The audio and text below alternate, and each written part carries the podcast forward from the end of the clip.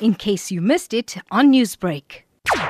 The latest national crime statistics show that guns are overwhelmingly the weapon of choice to kill, injure, threaten, and intimidate victims in acts of crime. A shocking 41.3% of murders and 59.5% of aggravated robberies were gun related, an increase of 6.9% compared to the previous year. Now, Gun Free South Africa is calling on government to take urgent and decisive action to decrease the easy availability of guns in South Africa. Joining us on the line to discuss it is Director of Gun Free SA, Adele Kirsten. Adele, good morning and welcome. Uh, good morning, Matthew, and hello to all your listeners. Now, we know the 2017 2018 crime stats created a clearer picture of the high rates of gun related crimes in the country. But can you br- briefly break down the data of which guns are most commonly used in the commission of, of crimes in the country? Well, I mean, I guess the two most important um, is that murder uh, is the one, which you said is, you know, almost 42% uh, of murders in the country, uh, a, a gun is used. What's important, I think, uh, in, in these stats is that for the first time in a very long time, since about 2000, uh, SAPS is giving a breakdown of all kinds of weapons that are used in murder. But then the other is um, the, the use of guns in, in violent crime. And I guess, you know, that's sort of a logic is that if, if you um, are using a weapon uh, like something like a gun, then it implies that it's, it's violent, and that's the sort of armed robbery uh, incident. So we know that the presence of a gun fundamentally alters uh, the outcome of any uh, kind of conflict, but in terms of, of um, crime, uh, it alters the outcome of, of a criminal act, and uh, it increases the lethality, it increases the chance for serious injury as well. Adele, also murders of women and children made up 19.3% of the total murder count in South Africa in 2017 2018. What do you think could be driving those figures?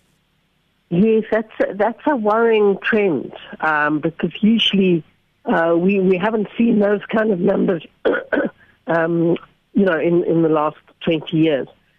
And I think this is a global phenomenon, uh, but I think in, in particular in South Africa, uh, I think the, the high levels of violence against women in general, uh, not just uh, violent crime, but sexual offences. I think it's a, it's a, maybe a, a, sign of of the way women are regarded uh, in the society.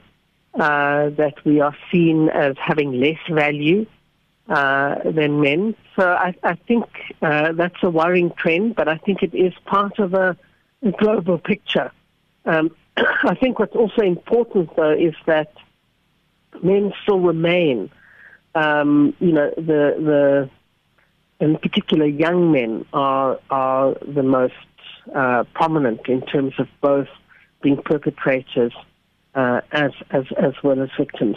But the the increase in in the murders of women and children is is worrying, and I think it's just part of a it's a bigger trend of how women are seen in our society. Uh, we're seen as vulnerable, we're marginalized, um, and so, uh, you know, in a way, we're seen as, as easy targets.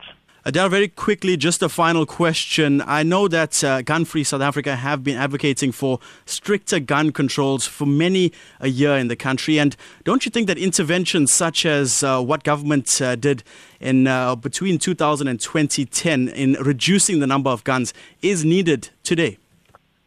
I think that's uh, you know that's urgent.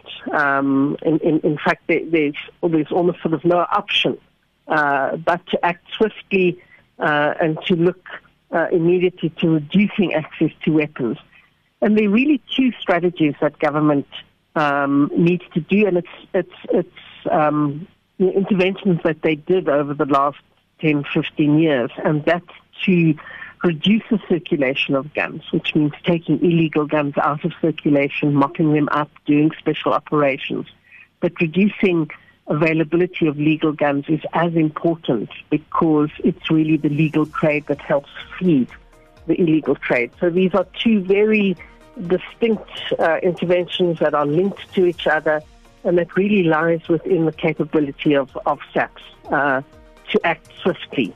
And, and, and we really hope that government will uh, really look seriously at ways to strengthen uh, our Firearms Control Act. We do hope that call is indeed heeded. Thank you so much for your time. That is where we'll have to leave it at up. Thanks, Matthew, and, and goodbye. Director of Gun Free South Africa joining us on the line this morning, Adele Kirsten.